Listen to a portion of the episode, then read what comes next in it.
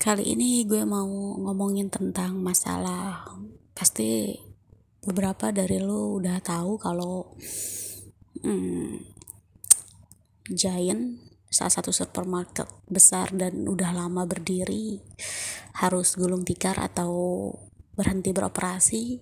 Uh, Giant adalah salah satu cabang dari supermarket Hero dan juga ada IKEA di dalamnya gue juga baru tahu ternyata IKEA adalah bagian dari PT Hero TBK kalau nggak salah. Jadi ini emang agak mengagetkan sih.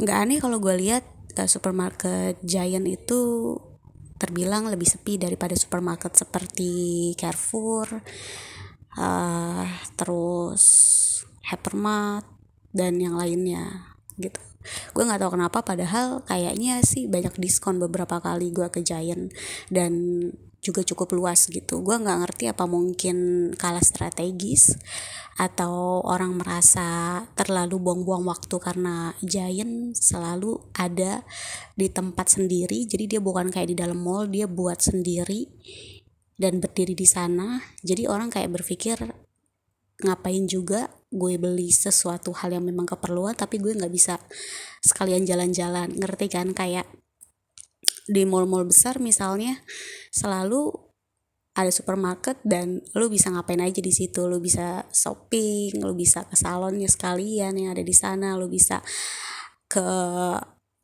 toko-toko baju brand dan yang segala macam. Jadi nggak yang lo harus cuma beli keperluan rumah tangga lo aja gitu. Jadi menurut gue dari sisi konsumsi dan juga sisi strategis ini memang agak salah sih. Ini semuanya sok tahu gue ya sebagai orang awam yang gue ingin ngebahas ini gitu.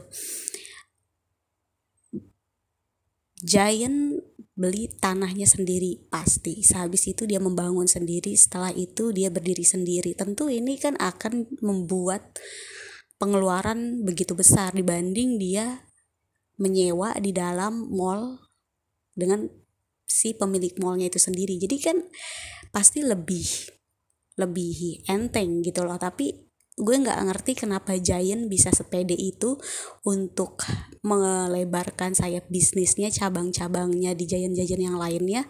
Yang gue tahu ya dia mendirikan sendiri uh, gedungnya itu di situ gitu bukan yang ada di dalam mall dan ternyata dari isu-isu yang sebenarnya udah kedengeran dari setengah tahun yang lalu sampai akhirnya redup dan sampai akhirnya udah diberitain di banyak media kalau ternyata Giant memang diperkirakan tutup di bulan Juli.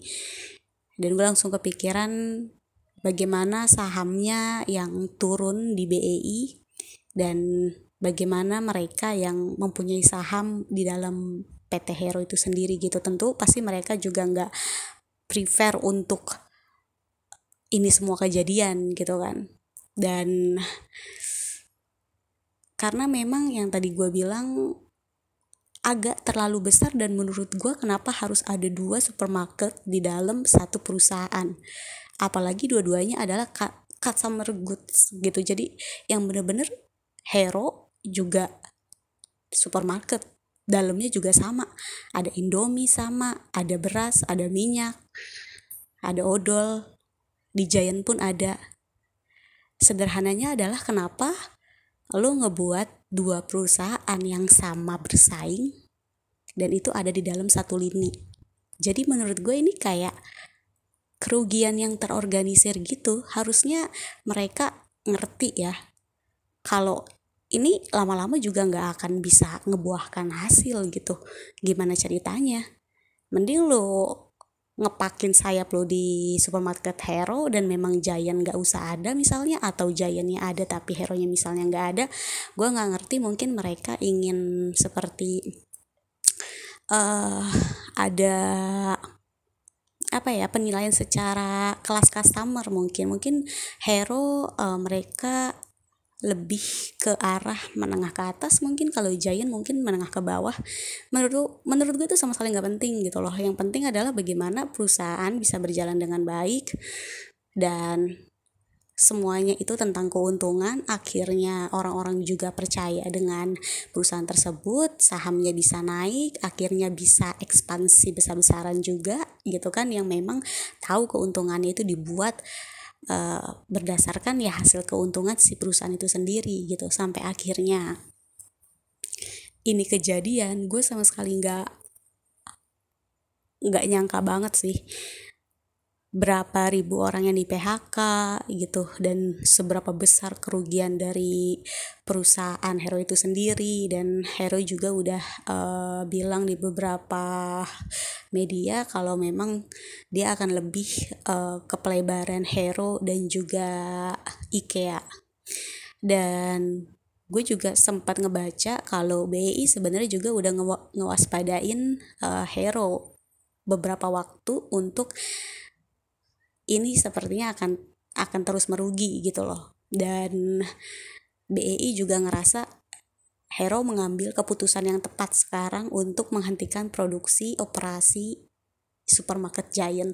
Mau nggak mau harus kayak gimana gitu. Harus ngebuang salah satu dari tiga tiga cabang besar yang ada di satu perusahaan. Apa ya gue ngerasa ini menarik banget untuk dikulik walaupun gue sama sekali nggak ada background apa pun gue cuma orang biasa yang ya ini so tau aja gue semua yang gue tahu. Dan kita kayak belajar untuk lebih lebih memilih